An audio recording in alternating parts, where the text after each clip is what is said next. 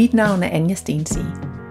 Som forfatter, foredragsholder, mentor og som menneske er jeg inderlig optaget af vores forhold til Gud. Min Gud er kærlighed. Og selvom min rødder er dybt forankret i den kristne tro, er Gud, kærligheden, for mig uendelig meget større end nogen religion. Min egen tro er funderet i selve oplevelsen af Guds nærvær, og egentlig er tro på det et program, hvor jeg følger min nysgerrighed efter at forstå, hvordan andre oplever Gud. Men verden er blevet lukket ned, og jeg kan ikke komme ud og besøge de mennesker, som jeg havde planlagt, at jeg skulle have samtaler med. Når jeg sidder tilbage her i min coronaboble i mit hjem i Helsingør. Og derfor har jeg besluttet at vende blikket mod det nære. Det allernæreste, faktisk. For når jeg er ude og holde foredrag om, hvordan jeg gennem de sidste mange år har været på en rejse ind i troen, der markant har forandret det menneske, jeg engang var, så er et af de spørgsmål, der altid bliver stillet, hvordan har din mand taget det? Så derfor har jeg spurgt min mand, som jeg har været sammen med de sidste 20 år, om han har lyst til at tale med mig om de udfordringer og berigelser, der er fulgt med, når vi begge to har gennemlevet store og dybe forandringer og forvandlinger. Så tak, min skat, fordi du har øh, sagt ja til at være, være med i det her program. Det er jo i virkeligheden relativt intimt sådan at, at invitere lytterne med ind i vores parforhold på den her måde. Øh, men jeg synes, det er en vigtig samtale at have, og jeg håber også, at, at I, der sidder derude og lytter med, vil, vil finde inspiration i, i vores historie. Og nu glemte jeg helt at, at sige, hvad du hedder. Sebastian Holmbæk. Min mand gennem 20 år. det kan være, at, at du lige vil være ham, der, øh, der beskriver det, det rum, vi sidder i, så lytterne lige er, er med os heroppe. Jamen, øh, vi sidder op i det gamle tårnværelse, fordi sådan et er der i det hus, vi bor i lige nu. Og øh, der er du på ruderne, og det er koldt og blæsende udenfor, og vi sidder her i Svetra og kigger ud over skoven og vandet, og der ligger et, et fint lille tyndt lag sne, som vi glæder os over, så længe det nu er der. Øh, ja, så vi sidder her på 4 kvadratmeter og er klar. Mm. Ja, og så er det jo i virkeligheden også mit lille hemmelige magiske rum, hvor jeg har øh, stuet alt det sammen, som der ikke er plads til. Skal vi ikke bare sige det sådan? I det resten af huset. som er øh, Jesus billeder og billeder af Yogananda og spirituelle bøger og ja, lidt af hvert, der siger en hel masse om, hvad jeg tror på. Og jeg starter jo altid de her programmer med at spørge øh, den, jeg taler med, hvad de tror på. Øh, og selvom det her det er sådan lidt en særudgave, så, øh, så synes jeg, det er et vigtigt sted at starte. Så hvad tror du på? Ja, det har jeg sgu tænke lidt over, fordi det er jo noget, jeg egentlig bare har gået og formuleret for mig selv, og ikke talt med så mange andre om, eller delt med så mange andre. Selvfølgelig har vi to talt om det. Men, men øh, jeg tror på, at alting er forbundet. Og jeg tror på, at, at alting er afhængig af hinanden og til stede på grund af hinanden og for hinanden. Og det er det, er det der giver der giver mig mit perspektiv på tilværelsen og den verden, vi lever i. At alting er forbundet og afhængigt af hinanden. Og, og hvordan kommer den tro til, til udtryk? Altså, øhm, øhm, er det noget, du læner dig ind i? Er det noget, du finder ro i? Ja, jeg synes, det er i hvert fald det er noget, der giver mig en, en, ydmy, en ydmyghed øh, over for tilværelsen og for mine omgivelser og for mine nære og dem, jeg møder på min vej. Øh, for jeg er, jo ikke, øh, jeg er jo ikke troende, og jeg har det dybest set stramt med religion, og jeg har det stramt med ideologi, og øh, jeg går i kirken, fordi vi skal, eller du siger, at vores børn skal døbes i kirken. Øh, men, men, øh, men jeg læner mig ind i den her øh, tro og viden, tro på og viden om, at, at, at alting er forbundet. Og så ligesom dig jo, at den kraft, der har skabt alting, og som er den drivende kraft i, i, igennem hele universet, det er kærligheden. Ikke bare den mellem to mennesker, men som sådan en helt grundlæggende, skabende kraft. Så, så når det kommer til stykket, så er den eneste forskel måske, at den kraft, den kalder jeg Gud, og det gør du ikke. Ja, og, og øh, jamen, fuldstændig, og, og egentlig så, altså, jeg synes jo tit, at sproget kommer til kort, fordi at øh, der er så mange associationer forbundet med de her ord, tro, Gud. Øh, vi får mange billeder, og øh, et sekulært land som vores, så er det tit forbundet med alt muligt øh, forfærdeligt, eller skræmmende, eller øh, negative associationer. Øh, øh, så jo.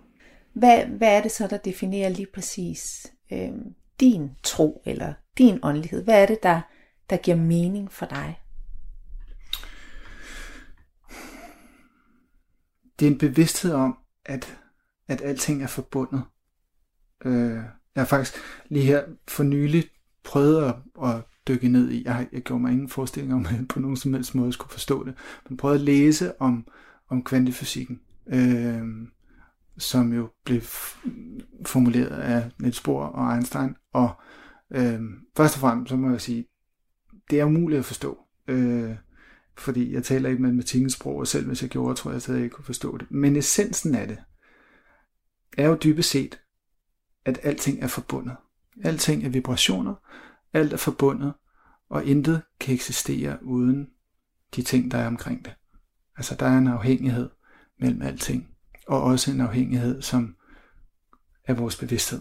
Mm. Øhm, og det er for mig, hvad skal man sige, det er min tro, fordi det giver mig et, et, et perspektiv, eller det, det udvider mit perspektiv i forhold til, hvordan verden er skruet sammen. Og det giver mig en, en ydmyghed i forhold til at være til, at jeg har den her viden om, at, at, at vi alle sammen er forbundet, og at i det er der også en masse ting, som er større end, end mig selv.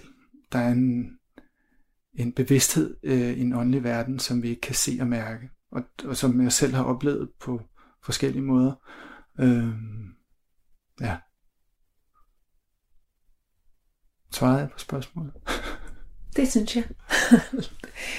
øhm, altså nu sidder vi jo her og har været sammen, har delt liv i, i 20 år. Vi er to måneder, tror jeg, fra, og har været sammen i 20 år. Og øh, der er sket rigtig meget på de 20 år. Og dem vi, dem vi er i dag, hvor du sidder og er i stand til at definere din tro på den måde, som, som du gør, og jeg definerer min tro på den måde, som jeg gør, og vi begge to lever et liv, hvor, øh, hvor sjælen har plads, altså hvor det åndelige perspektiv fylder meget. Øhm, det er noget anderledes end, øh, end dem vi var, da vi mødte hinanden for 20 år siden. Ja. Jeg, jeg vil våge at påstå, at de, de første 10 år af vores parforhold, der var vi relativt almindelige. ja. Du var, øh, du var designer. Jeg var tv-vært. Øhm, og øh, altså hvis jeg lige skal sætte det i kontekst, hvor du i dag stadigvæk øh, har øh, arbejder med design, men på en, på en meget øh, hvad skal man sige, du er, er en, en stærk proces eller bevægelse væk fra det arbejde, du har gjort tidligere, mm. på vej ind i kunsten, på vej ind i øh, arbejdsopgaver, som er meget mere defineret af øh, det, som fylder dig op, og det, som er meningsfyldt mm. øh, for dig. Og fuldstændig det samme øh, som øh, for mig, at, at mit virke i dag er fuldstændig centreret omkring øh, min åndelighed og, og min tro. Men hvis vi skal gå tilbage til de der to relativt almindelige mennesker, vi var mm. dengang. Øhm, hvordan husker, husker du os som, som anderledes end, end nu? Øhm, jamen, jeg husker os som, som, øh, som meget sekulær, og jeg husker os som, at, at altså, troen på den måde, eller åndelighed, spiritualiteten, var ikke noget, som, som fyldte noget i mit liv. Mm. Øh, jeg tror, den har, den har nok grundlæggende været mere til stede i dit liv, men den var det jo på, altså, det var jo ikke noget, der fyldte noget. Øh, jeg har ikke nogen rendring om, at du øh, gik i kirke nogensinde dengang, måske til højtider. Og jeg ville i hvert fald ikke med.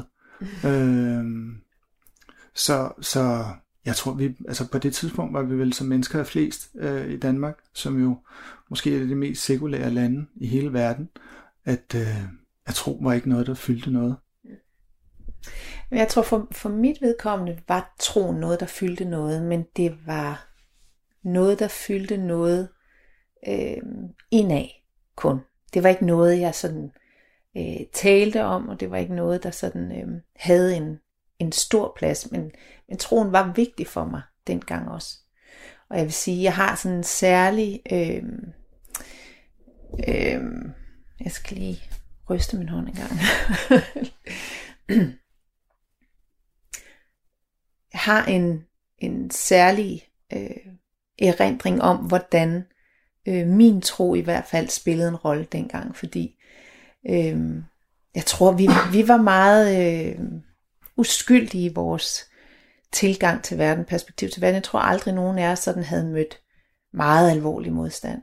Og så øh, meget kort tid efter vi havde mødt hinanden, øh, blev jeg gravid, og vi skulle være forældre, og fik vores første barn. Og, øh, og meget hurtigt viste det sig, eller vi fik at vide, da Sally var, var hun tre måneder, tror jeg, fik vi at vide, at, øh, at hun praktisk talt var blind. Mm. Og, øh, og det var et vildt chok. Ja, det var det. Øhm, og, en, og en kæmpe stor ting at skulle finde ud af og, og forholde sig til. Øhm, men der kan jeg huske, at, at troen spillede en rolle for mig. Jeg kan, jeg kan huske at have den der oplevelse af øh, trygheden i, at jeg havde noget større at læne mig ind i. Mm. Og jeg kan huske, at det gav mig øh, mod, tror jeg, til at fokusere på taknemmeligheden. Mm. Fordi, øh, sådan som jeg husker det, vi, vi var på Rigshospitalet hele tiden. Hun havde, øh, hun havde fået noget, der hed toxoplasmose under graviditeten, som er en parasit, der både kan sætte sig på hjernen og, og i øjnene og forårsage stor skade. Så hun skulle have en masse medicin, og den medicin var så giftig, så hun skulle testes hele tiden. Mm. Så vi rendte ind og ud af, af Rigshospitalet. Og, øh, og jeg synes, at i stedet for, at vi rigtig blev slået ud, så havde jeg oplevelsen af, at vi hele tiden var i stand til at fokusere på taknemmeligheden over, at vi stod med verdens gladeste lille baby. Mm. Øhm, særligt når vi kom ind på Rigshospitalet og blev konfronteret med alle de små børn, som havde det rigtig, rigtig skidt. Mm. At Sally havde det ikke dårligt. Øhm, og den, den taknemmelighed og den tillid og den øhm, øh, faktisk insisteren på ikke at tage soverne på forskud, for vi vidste ikke, hvordan tingene ville komme til at udvikle sig. Mm. Og, øh, og i dag har vi verdens mest fantastiske 18-årige, som overhovedet ikke er påvirket mm. af sit syn. Man vil aldrig opdage, at hun havde et synshandicap, hvis ikke man vidste det. Mm. Øhm, så det ville også have været spildte, spildte tårer, hvis mm. øh, vi havde lavet os synke ned. Det var en lang, øh, en lang historie, men for mig, der var det helt klart min tro, der gjorde mig i stand til at, at have den forankring i taknemmeligheden og i, og i tilliden. Mm. Øhm, hvordan oplevede du det? Øhm, jamen jeg kan også, altså jeg kan, jeg kan meget tydeligt huske de der, øh, de der besøg på Rigshospitalet øh, og på, på børneafdelingen, øh, hvor, hvor, øh, hvor vi mødte og så børn, øh, som var terminelt syge og som havde meget, meget alvorlige handicap. Øh, og, og, øh, og det er jo i,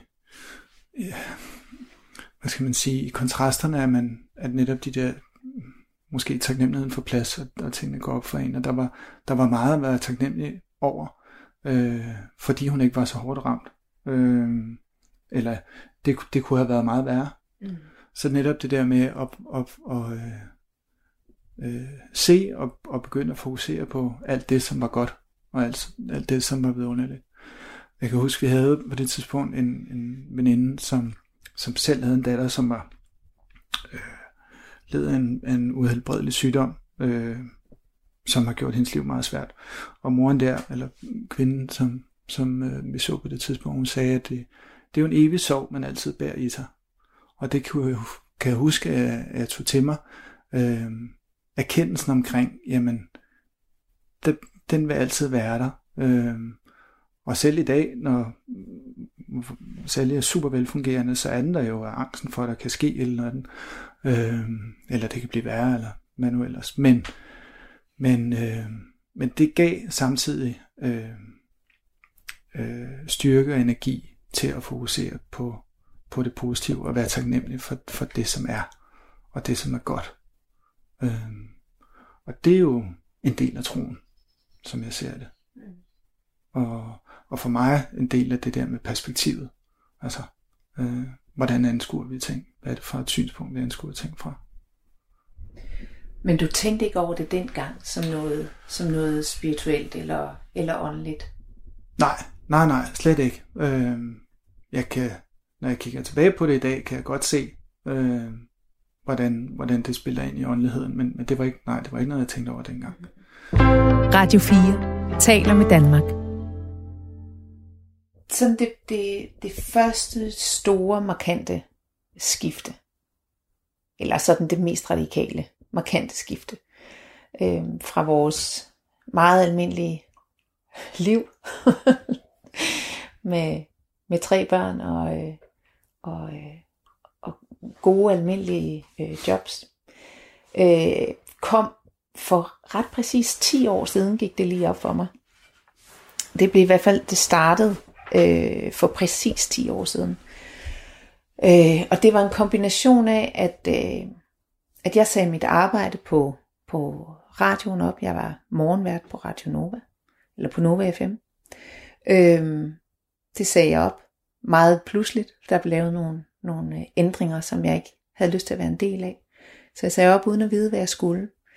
Og, øh, og startede et spirituelt smykkefirma op, øh, som jeg havde drømt, jeg skulle lave. Øh, så, så det var sådan ligesom øh, de to øh, første ting, den her markante øh, oplevelse af, at nu var jeg nødt til at træde ind i noget, der gav mere mening for mig. Det kom som virkelig sådan en stærk trang øh, til at træde ind i noget, der var meningsfyldt. Og så det at drømme, at der var noget, jeg skulle, som kom med sådan en kraft, så jeg ikke rigtig følte, jeg havde noget valg, selvom jeg ingenting vidste om smykker, og ingenting vidste om de der krystaller, som jeg skulle bruge til det. Og inden der var gået et år, blev jeg så også ramt af en massiv depression, som lagde mig ned i 6-7 måneder, øh, og som blev mit livs største transformationsproces øh, i min egen oplevelse ændrede, ændrede den mig radikalt, fordi at den, øh, den simpelthen flåede alle mine sidste forsvarsværker væk, og alt det jeg gemte mig bag blev flået væk. Øh, og det der blev åbenbaret inde bagved, var noget jeg oplevede som min egen sande natur. At jeg kom i kontakt med min egen sjæl. Jeg kom i kontakt med, med Gud, det jeg kalder Gud, kærligheden, og fik lov til at mærke dens fuldstændig, altomsluttende, ubetingede, evige kraft. Og alt det her, det skete inden for et år. Mm. Øhm, så inden jeg, øh, jeg sådan plapper videre, så, så vil jeg gerne lige øh, høre din oplevelse af, hvad i alverden det var, der skete dengang, og hvordan det, jamen, hvordan det oplevedes for dig, at alting blev vendt på hovedet på, på så kort tid. Ja, altså jeg havde ikke oplevelsen af, at Gud var der så meget for mig på det tidspunkt, må jeg sige.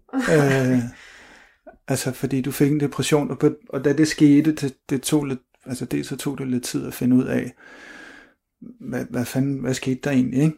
Øh, lige at komme gennem sundhedssystemet og finde en rigtig person, som kunne hjælpe og sådan noget. Og jeg vidste ikke noget om depression på det tidspunkt. Øh, jeg vidste ikke. Jeg havde, jeg havde aldrig oplevet det øh, tæt på. Og efterfølgende jeg ved jeg jo så godt, at det er jo noget, som er rigtig, rigtig mange mennesker har ramt af. Men på det tidspunkt vidste jeg ikke noget, og øh, man kan sige, det der skete var, at, at du fik det rigtig skidt, og trak dig jo naturligvis rigtig meget fra vores familieliv. Og vi havde tre små børn, så, øh, så der var ret mange praktiske opgaver med madpakker og indkøb og quality time og madlænding og alt muligt. Så det var en, øh, det var en, altså, det var en stor arbejdsbyrde, det kan vi roligt sige. Øhm, og, øh, og samtidig så øh, vidste jeg jo godt, øh, altså intellektuelt ville jeg jo gerne være der for dig, men det er jo, der, der sker jo noget, for det er jo en kamp, når man er i sådan noget. Jeg havde øjeblikke, hvor jeg øh, bare havde lyst til at råbe og skrige, eller skal ud, samtidig med at jeg jo godt vidste, at du var syg, og, og, øh, og når jeg havde lyst til at råbe og skrige, så var det jo fordi, jeg selv var, øh, var rimelig mast.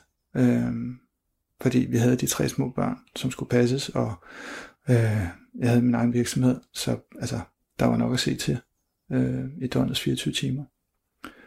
Øh, så i hele det forløb, der var i hvert fald, der var sgu ikke meget Gud eller spiritualitet på, på tapetet.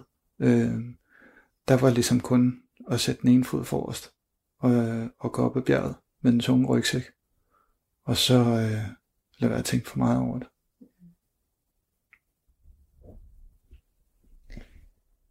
Du lytter til Tro på det. Mit navn det er Anja Stensi, og jeg er kravlet op i tårnet, det lille bitte magiske tårnværelse i mit og min mands hjem, øh, sammen med min mand Sebastian Holmbæk til en snak om, hvordan, øh, hvordan dybest set et parforhold overlever, øh, at to mennesker dedikerer sig til, til en øh, rejse ind i, i troen og en, en kompromilløs insisteren på øh, at følge sin, sin sjæl faktisk.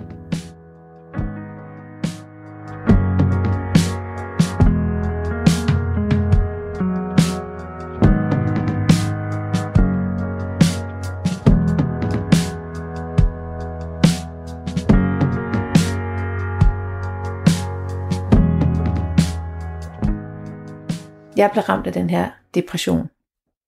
Og den kom i virkeligheden i kølvandet af, at, at jeg for første gang i mit liv havde, øh, havde truffet nogle beslutninger, der virkelig var i overensstemmelse med, med, med det, der føltes rigtigt i mig. Jeg havde sagt farvel til mit arbejde i mediebranchen. Øh, jeg havde startet mit eget firma. Øh, og, så, og så røg jeg ned i det her sorte hul og røg ind i den her transformationsproces. Og hende, der kom ud på den anden side, var øh, jeg havde det som om, at jeg kunne ikke andet end at følge den, den kalden, jeg mærkede i min sjæl. Jeg havde haft så stærk en oplevelse af, af kærlighedens kraft, så, det, så jeg, øh, jeg følte nærmest ikke, at jeg havde andet valg end at finde ud af, hvad var det, den kærlighedsstemme ville mig. For det var så tydeligt for mig, at den ville noget med mig. Og øh, du endte med, skat, at gå fra et halvt års virkelig bæren familien op af det store, store tunge bjerg. Med en kone, der var helt hjælpeløs og væk til faktisk en ret lang årrække, hvor du i stedet for stod med en kone, som øh, famlede. Øh, fordi jeg kunne ikke, jeg vidste præcis, hvad det var, jeg skulle. Jeg vidste, at jeg var nødt til at tjene kærligheden. Jeg vidste, at jeg var nødt til at stå til rådighed for kærligheden. Men jeg havde så svært ved at finde ud af, hvordan. Og når man har så svært ved at finde ud af, hvordan, så tjener man altså ingen penge. Og, og, øh, og det, har, det har måske været en af de største udfordringer øh, for os i hele denne her rejse. Hvordan, hvordan, øh, hvordan oplevede du, hvordan har du oplevet alle de år, hvor jeg har famlet og søgt? Øhm, ja, frustrerende. frustrerende øh, en meget, meget stor del af tiden. Øhm, altså helt lavpraktisk, så er det jo, altså det er jo, der, der var jo sådan flere ting i det, fordi dels var der, dels var der elementet i, at, at, at du selv var i en proces med at finde ud af, hvad er det, du skal, og hvordan, hvordan definerer du både, øh, hvad, er din, hvad er din mission i livet, øh, og det dels definerer, hvordan skal den komme til udtryk, mm-hmm. altså øh, rent praktisk, om det er sådan noget, man tjener penge på eller ej, øh, og så selvfølgelig ultimativt, jamen, altså, er det overhovedet noget, som kan omsættes til mælk og husleje?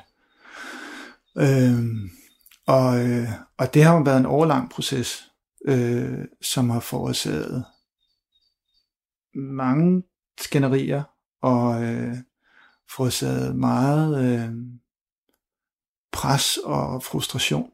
Øh,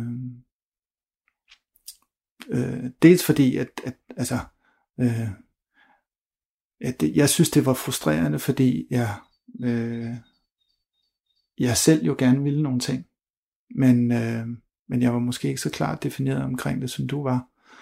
Øh, og, øh, og har og havde en forretning på det tidspunkt, som, som nogenlunde godt kunne bære det, men selvfølgelig var det et pres. Så der var enormt meget frustration over det, og der var mange gange, hvor jeg sagde til dig, kan du ikke bare altså, så få et deltidsarbejde, gøre rent eller et eller andet.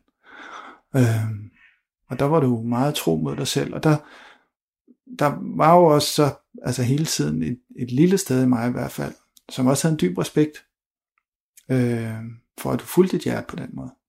Fordi det holdt jo et spejl op for mig omkring, at, at, at det der er helt klart ting i mit liv, hvor jeg måske ikke har fulgt mit hjerte så meget, som jeg egentlig gerne vil.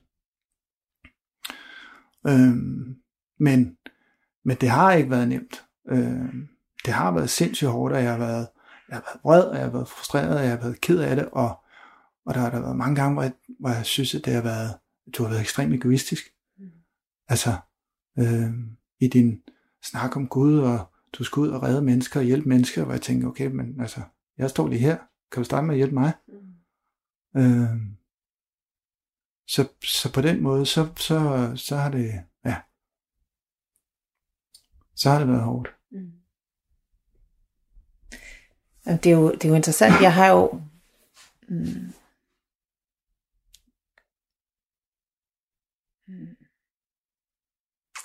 det har jo hele tiden været med i mig. Jeg har jo udmærket godt været klar over, hvor svært det har været for dig. Det har jo også været kilde til øh, enorme frustrationer i mig, og også skyld og skam i virkeligheden over, at, at jeg ikke følte, jeg kunne øh, hjælpe dig bedre. Mm. Men samtidig så havde jeg også øh, så stærk en oplevelse af, at altså hvis jeg gik på kompromis med, med, med hvad end det var, jeg skulle, som jeg stadigvæk ikke kunne se klart.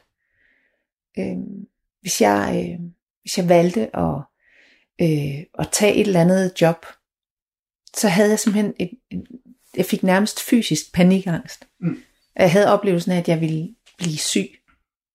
At det ville sende mig direkte tilbage i den der depressive tilstand, eller stress, som jeg også har oplevet tidligere i mit arbejdsliv. Øhm, så jeg, det var jo følelsen af, at jeg simpelthen ikke havde et valg, men også en vidshed om, at øh, ja, tillid til, at det ville folde sig ud. Og vidshed om, at når det foldede sig ud, så ville det også komme, komme jer til gavn. At det var også noget med, at at hvis jeg gik på kompromis med det, så ville jeg være endnu mindre til rådighed for jer, Mm. end jeg, end jeg kunne Mm. der. Øhm, men det har jo været nogle, nogle vildt svære år på lige præcis, på lige præcis den øh, front.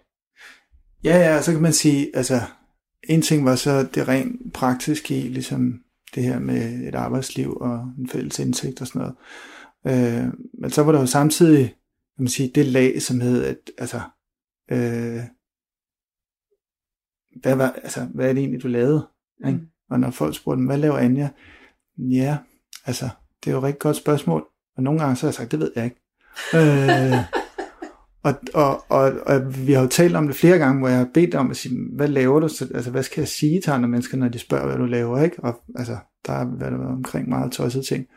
Der var det jo, der er det hjulpet stort, at du lavede, skrev en bog på et tidspunkt, som siger, men hun er forfatter. Øhm, øh, og så har, du holdt, så har du holdt en masse foredrag. Det er selvfølgelig også en foredragsholder. Så det der med, altså, og det er jo sjovt, fordi vi lever på en måde i en verden, hvor altså, der er et behov for at putte ting ind i kasser. Mm. Det gør alting meget lettere. Øhm, og netop hele det der med, hvad, hvad, hvad laver Anja, hvad laver mor? Altså, jeg har lige siddet og talt med Sally om det her, fordi hun har det enormt stramt med, med ordet Gud. Mm. Ikke? Øh, og jeg har en meget anstrengt forhold til både religion og ideologi, og, og generelt de der kasser, som man putter ting i. Så der har jo været mange lag i det her, øh, hvor, og det bliver der jo talt højt og åbent om, at, at altså, vi, vi respekterer jo hvad især, hvad hinanden laver, men der er der mange af de ting, du har lavet, eller hvor du kom hjem og haft en eller anden åbenbaring, hvor jeg har siddet og tænkt, Jesus, altså, for, nu, for nu at bruge det ord, men altså, øh, men, men, som har været sværere for en på lystavlen, ikke? Jo, for det har jo også været en af de udfordringer, der har været. Det her med, at, at jeg har jo igennem de her 10 år haft mange øh, oplevelser. Oplevelser af Guds nærvær, oplevelser af øh, åbenbaringer. Ting, som, som virkelig har været dybt transformerende og flyttet mig nye steder hen, som jeg ikke har kunnet dele med dig. Eller når jeg har forsøgt at dele det med dig, så har du, har du set lidt tom ud i, øh, i øjnene. Men det har jo så også været svært for dig. Øh, ja, det har været svært. Øh, altså jeg vil sige, det der har båret mig igennem de ting, øh, det har jo været det faktum, at, at altså, jeg er et meget frihedselskende menneske. At jeg synes, at en af de vigtigste ting, vi skal have lov til her i livet, det er, at, det, at vi selv skal have lov til at definere, hvem vi er. Og vi skal have lov at gøre præcis, hvad vi gerne vil, så længe det ikke kommer andre mennesker til skade. Øhm, så, så, så der har også været en grundlæggende respekt for, at du har kastet dig ud i noget, som jeg nogle gange, jeg vil ikke sige, at jeg har rystet på hovedet, men, men jeg har ikke kunne, altså, det har været fuldstændig fremmed for mig. Mm. Øh, og det der i den dag i dag, store del af det, som er, selvom jeg karakteriserer mig selv som meget spirituel menneske, men dit forhold til Jesus for eksempel, altså Jesus resonerer overhovedet ikke for mig. Mm. Øhm, og kirken og dele af den kristne tro, øh, har, altså, siger mig ikke noget. Øh, og jeg respekterer det, men, men altså, jeg føler, mig ingen, jeg føler ingen forbindelse til det overhovedet.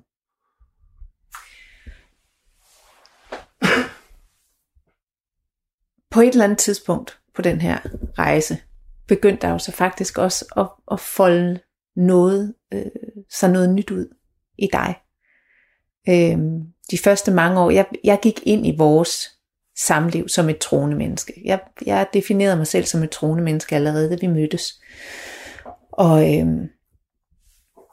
og, og dit har været sådan lidt mere øh, subtilt, og noget, der har, har ligget inde bagved, som, som vi ikke har talt så meget om, og som ikke har fyldt så meget. Det eneste, jeg har, jeg har vidst, det har været, at, øh, at du har haft en dyb fascination af, af aliens og alt, hvad der foregik ude i rummet, som jo er en helt fremmed øh, er meget fremmed øh, for mig, er slet ikke noget, som, som jeg er optaget af, men det, det har ligesom altid ligget der. Og så for, er det 6-7 år siden, tror jeg, der begyndte der at ske noget med dig. Øhm, og det, det første, sådan som jeg husker det i hvert fald, der sådan ansporede et nyt perspektiv, det var, at du, øh, du tog på Vipassana. Øhm, kan du ikke lige fortælle, øh, hvad det er, og, og hvad det var, der lige pludselig fik dig til at, at kaste dig ud i det? Vipassana er en, en buddhistisk meditationspraksis, og øh, Vipassana er, øh, der ligger en masse centre eller øh, skoler rundt om på hele kloden, hvor man kan indrullere sig i, i 10 dages kursus, hvor man dybest set man lærer at meditere. Og øh, det kom så at vi, vi sad og så en, en, øh, en dokumentarfilm, øh, hvor der var to lærere, som, som øh, øh, hvad, hvad skal vi sige, forestod sådan et Vipassana seminar i, i, et, i et fængsel i Sydstaten, altså fængsel med virkelig seriøse kriminelle morder. Øh, og det var enormt fascinerende at se, hvordan de her mennesker øh, transformerede sig fuldstændig øh, gennem det her 10-dages meditationsseminar. Øh, og så jeg tog en rejse beslutning og tjekkede det ud på nettet, og så, så øh, meldte jeg mig til. Og det der sker er, at man, man øh, første gang jeg var afsted, tog jeg til Sverige, øh, og man bor meget ydmygt, og øh, får vegansk mad to gange om dagen, og starter klokken halv fem om morgenen. Øh, og så mediterer man 10 dage, 10 timer om dagen, og alle 10 dage foregår i stillhed. Så man får virkelig lejlighed til at komme helt ned, helt ind i sjælen. Og det gjorde jeg. Øh, og det var en, en fantastisk oplevelse, som fuldstændig forandrede mit liv. Det var sindssygt hårdt, men det åbnede for mig op for øh, dele af den spirituelle verden, som jeg altid har været fascineret af. Det gav mig sådan, altså, øh, jeg, jeg, jeg fik, hvad skal vi sige, hul igennem. Jeg fik mulighed for at, en form for kommunikation med noget, som var øh, på den anden side, som var større end mig. Og hvad betød det for dig at, øh, at, at få den erfaring, at det som du, du måske mere eller mindre bevidst havde, havde længtes efter, det, at det kunne lige pludselig mærke? Jamen, det samme som når du beskriver din tro og din, din mm, oplevelse af Gud og nærhed til Gud, så kan man sige, det, det, der kan jeg genkende noget af det samme i mig. Jeg definerer det så bare ikke som Gud, jeg definerer det som en, øh, en følelse af forbindelse med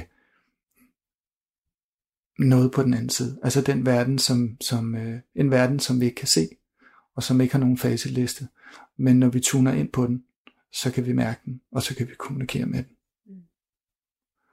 Mm. Øh, og, øh, og jeg havde flere oplevelser, som var øh, af stærk spirituel karakter, og som altså på et tidspunkt mødte jeg øh, i, en, i en dyb meditation en kvinde, øh, som jeg så for mig, og jeg spurgte hende, hvem er du? Og så sagde hun, jeg er din sjæl. Og, øh, og det var en meget bevægende og stærk oplevelse, og det var meget klart, og det var, det var tydeligt for mig, at det var ikke, øh, det var ikke noget, der bare udsprang af min fantasi, det var et, det var et reelt møde. Øh, og bare den erkendelse og den oplevelse af, hold op, der er noget her, som jeg kan kommunikere med, den har jo givet luft under vingerne til, til det her perspektiv om, jamen der er noget, der er større. Og det synes jeg gør så, når man så i hverdagens trængsler, så er der en masse ting, som så bliver de pludselig ikke så væsentlige. Øh, jeg har haft nærdødsoplevelser, eller sådan nogle ego-dødoplevelser, som også har givet mig et andet forhold til døden. Og jeg tænker, ja, altså, jeg er ikke bange for at dø, som jeg har været tidligere. Øh, fordi jeg tror, vi kommer et andet sted hen, og, og måske endda bliver frisat. Mm. Så vi behøver ikke at være så bange for at dø. Jeg havde også oplevelsen af, at allerede efter det der øh, 10 dages ophold, at der skete der en markant forandring. Altså, det var en anden mand, jeg fik hjem, end ham, jeg havde sendt afsted. Jeg kan huske, da du trådte ud af toget, der var det som om, at du, du bevægede dig anderledes. Mm. Altså, at du, du gik. På, en, på en anden måde. Øhm, der, blev, der blev ikke råbt af børnene, øh, på samme måde, som der var blevet råbt mm. tidligere. Det var som om, at du var blevet øh, mildnet, eller som om, at, at du havde, nej, ikke mildnet, det er det forkerte ord, det var som om, at, øh, at du var bare i bedre balance med dig selv. Mm. Og det blev så starten til en lang række øh, øh, hvad kan man sige, oplevelser, undersøgelser af, af hvad, hvad hele den der verden havde at, at tilbyde dig. man kan sige, dele af det, du har gjort, har jo holdt et spejl op for mig, øh, som har gjort, at jeg selv har synes, jeg måtte gøre nogle ting. Øh, jeg tror, det der har jo måske knyttet os sammen, det er det her med, at vi har haft respekt for hinandens vej, og vi har accepteret, øh, at, at det har betydet udsving. Så på den måde har vi jo, vi har jo taget præsten på ordet, da han sagde medgang og modgang. Øh, at, at, øh, at når vi som to mennesker går gennem livet sammen, så er der udsving, og det har omkostninger. Og der skal man, bliver man nødt til at være der for hinanden. Og det kan jo være meget nemt at sige, når man nu sidder her og kommer ud på den anden side, fordi der er der ingen tvivl om undervejs, som vi har talt om før. Altså, det har været hårdt. Men, men det er måske også det, der nogle gange skal til, fordi vi kan også så nemt bare bedøve os med øh, kage og Netflix og alle de ting, som vi kan slå tiden ihjel med. Men der er jo bare i os alle sammen som mennesker et grundlæggende behov for at øh, få en forståelse af, hvorfor vi er her, og hvad vi skal. Øh, og man kan sige, den har vi jo i hvert fald delt. Mm.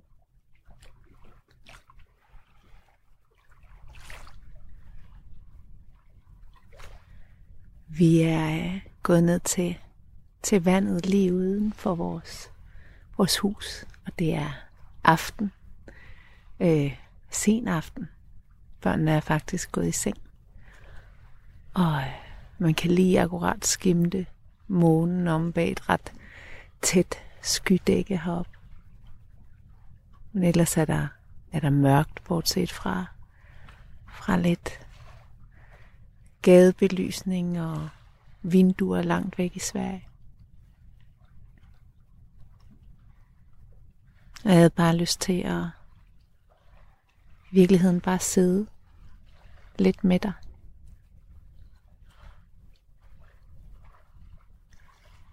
Jeg synes måske, det er, det er nogle af mine yndlingsstunder. Det er der, hvor vi bare er med hinanden.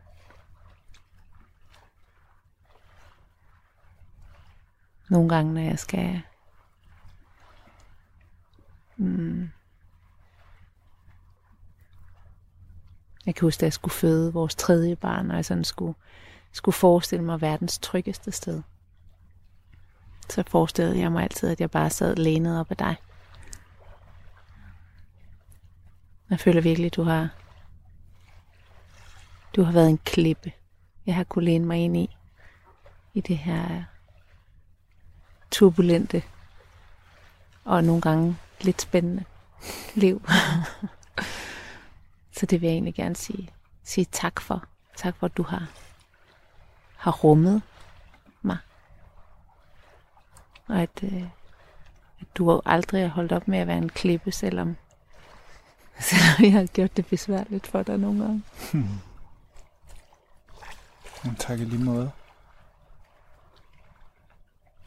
Det har en, en rejse, som på alle mulige måder har givet mening.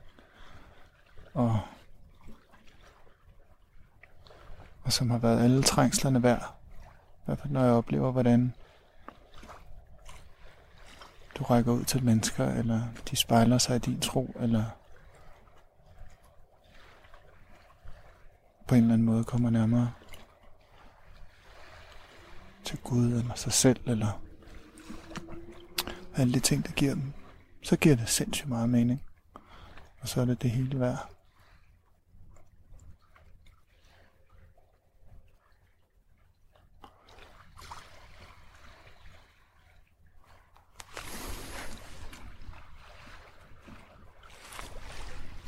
Det er jo lidt, man ikke kan se stjernerne. Mm. Alle dine venner.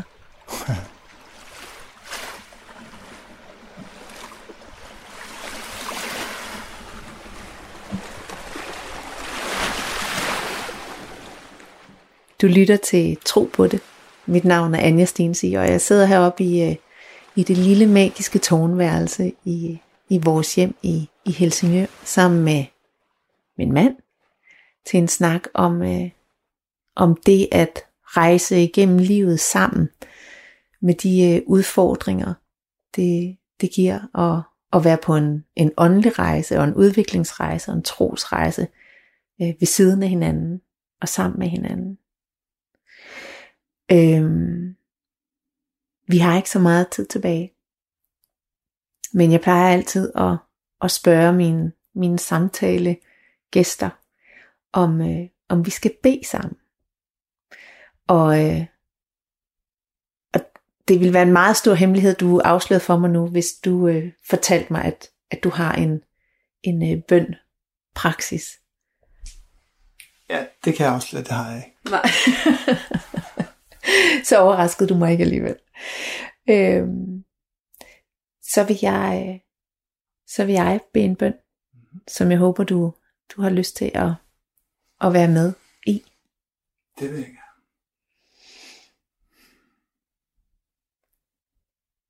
Elsket Gud, kærligheden selv. Jeg beder, at vi i dag må mærke dit nærvær i alt, hvad vi gør. Må vi genkende dig i alt, vi møder, og må vi møde hinanden med den genkendelse i hjertet. Må vi bevæge os i verden med hjertet åbent og hjertet først, så vi i din kærlighedsånd lever fra dig og for dig. Vis os hvordan. Amen. Amen. Jeg tænkte måske til sidst, at vi lige skal... Har du et, har du et råd til alle de mænd derude, der står med... Øh, det er jo meget ofte den vej rundt. Kvinder, der bliver optaget af en, en spirituel øh, rejse, eller en, en udviklingsrejse, og mænd, der står lidt ved siden af og ikke ved, hvad de skal gribe og gøre i, og kvinder, der er frustreret over mænd, der ikke forstår dem. Har du et, øh, har du et, et godt råd?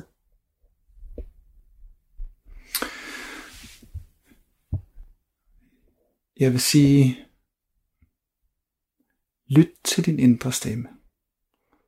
Og det kan sagtens være de første 10, 20, 50 gange, du prøver at lytte til den indre stemme, at der ikke dukker noget op til overfladen, at der ikke er noget, der kommer frem, eller du er i tvivl om, om det nu er dig selv, en fantasi, eller noget helt tredje, der siger noget. Men bliv ved. Øh, fordi det er en lang rejse, og i min rejse har der i hvert fald været mange forskellige åbenbaringer, og mange gange troede jeg, nu ved jeg det hele, nu har jeg set lyset, nu ved jeg, hvordan det hele hænger sammen. Og jo mere længere jeg er kommet på den rejse, jo mere ydmyg er blevet over for den. Men det handler grundlæggende om at lytte til sig selv, sin indre stemme, når der er helt stille. Tusind tak, skat. Og, øh, og til dig, der lytter med derude, have en velsignet dag.